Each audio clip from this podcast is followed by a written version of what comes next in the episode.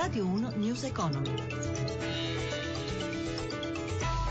11.32, buongiorno da Giuseppe Di Marco, avvio di settimana positivo per le borse europee con i mercati che scommettono in un rinvio del rialzo dei tassi statunitensi dopo i dati deludenti sull'occupazione. Per gli aggiornamenti dai mercati finanziari ci colleghiamo con Marzio Quaglino della redazione di Milano. Continua il netto rialzo delle borse europee, i progressi vanno dall'1,95% di Londra al 2,77% per quello che riguarda Parigi. Milano molto bene con l'indice Fuzzi Mib che sale del 2,10%. Sul listino di Piazza Fari la cessione di RCS Libre Mondadori spinge i titoli coinvolti nell'operazione, in questo momento eh, Mondadori sale del 2,67% per RCS più 5,09%. Eh, guadagnano terreno anche gli altri titoli del gruppo Fininvest, e cioè eh, Mediaset più 4,35% e anche ehm, l'altro titolo del gruppo eh, Mediolanum più 2,07 da segnalare il buon rialzo di Sapium 5,97 poi anche eh, Ux che nel giorno della fusione con Netta Porte Group guadagna il 4,92% buone notizie per i nostri conti dello Stato con lo spread con i Bund tedeschi che scende sotto i 110 punti base mentre il rendimento del BTP decennale all'1,64% ritorna ai valori di inizio maggio.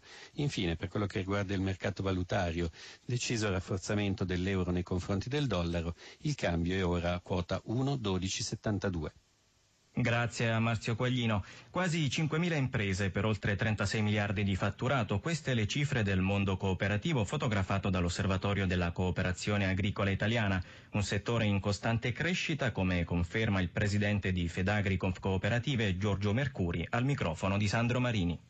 I dati riportano ancora un'ulteriore crescita del mondo della cooperazione agroalimentare. Abbiamo raggiunto i 36 miliardi di fatturato e quindi un più 0,3% rispetto agli anni precedenti, ma soprattutto il dato più importante è questa crescita dell'export, in particolare per i formaggi che ha avuto un esploit di più 10%. Questo a significare che la nostra cooperazione non solo cresce ma cresce anche in quello che è l'export. Quali sono i paesi che hanno acquistato di più questi prodotti? oltre a quelli che sono praticamente i paesi storici di cui l'Europa, ma l'America, siamo sempre di più orientati su paesi nuovi come il Medio Oriente, l'Australia, che diventano paesi importanti anche per il nostro agroalimentare.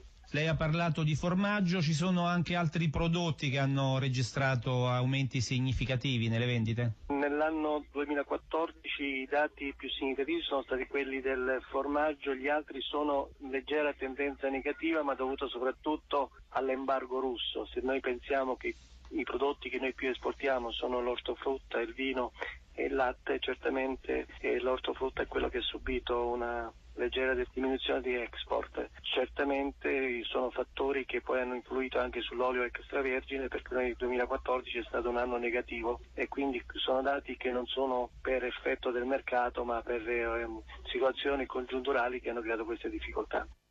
Da oggi il certificato di proprietà dell'auto sarà rilasciato solo in modalità digitale, una mossa che consentirà un risparmio di 15 milioni di euro e l'addio a furti e smarrimenti. Ne abbiamo parlato con il presidente di ACI, Angelo Sticchi Damiani se qualcuno volesse disfarsi di questo documento certamente si, si, farà anche per loro, insomma deciderà l'automobilista se chiedere questo tipo di conversione. Attraverso un codice il proprietario dell'auto collega con uh, l'archivio telematico e immediatamente ha tutti i dati riferiti alla sua automobile. Da marzo saremo in grado per coloro che ce ne faranno richiesta di sempre collegandosi tramite il nostro portale di fare avere sullo smartphone tutte le variazioni che possono avvenire e tutte le annotazioni ci possono essere a pubblico registro automobilistico. Quindi attraverso questa digitalizzazione del certificato di proprietà sarà possibile avere tutte le informazioni che riguardano la propria automobile in tempo reale. Non, non ci sarà più il certificato cartaceo, non sarà più necessario il contrassegno assicurativo perché a quella targa corrisponde nell'archivio integrato eh, con quello quello dell'ANIA si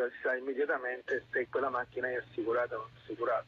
È tutto, News Economy a cura di Roberto Pippan ritorna questa sera dopo il GR delle 18 per riascoltare questa puntata www.newseconomy.rai.it. Grazie a Cristina Pini per la collaborazione e a Roberto Guiducci per la parte tecnica. Da Giuseppe Di Marco, buon proseguimento di ascolto. Radio 1 News Economy.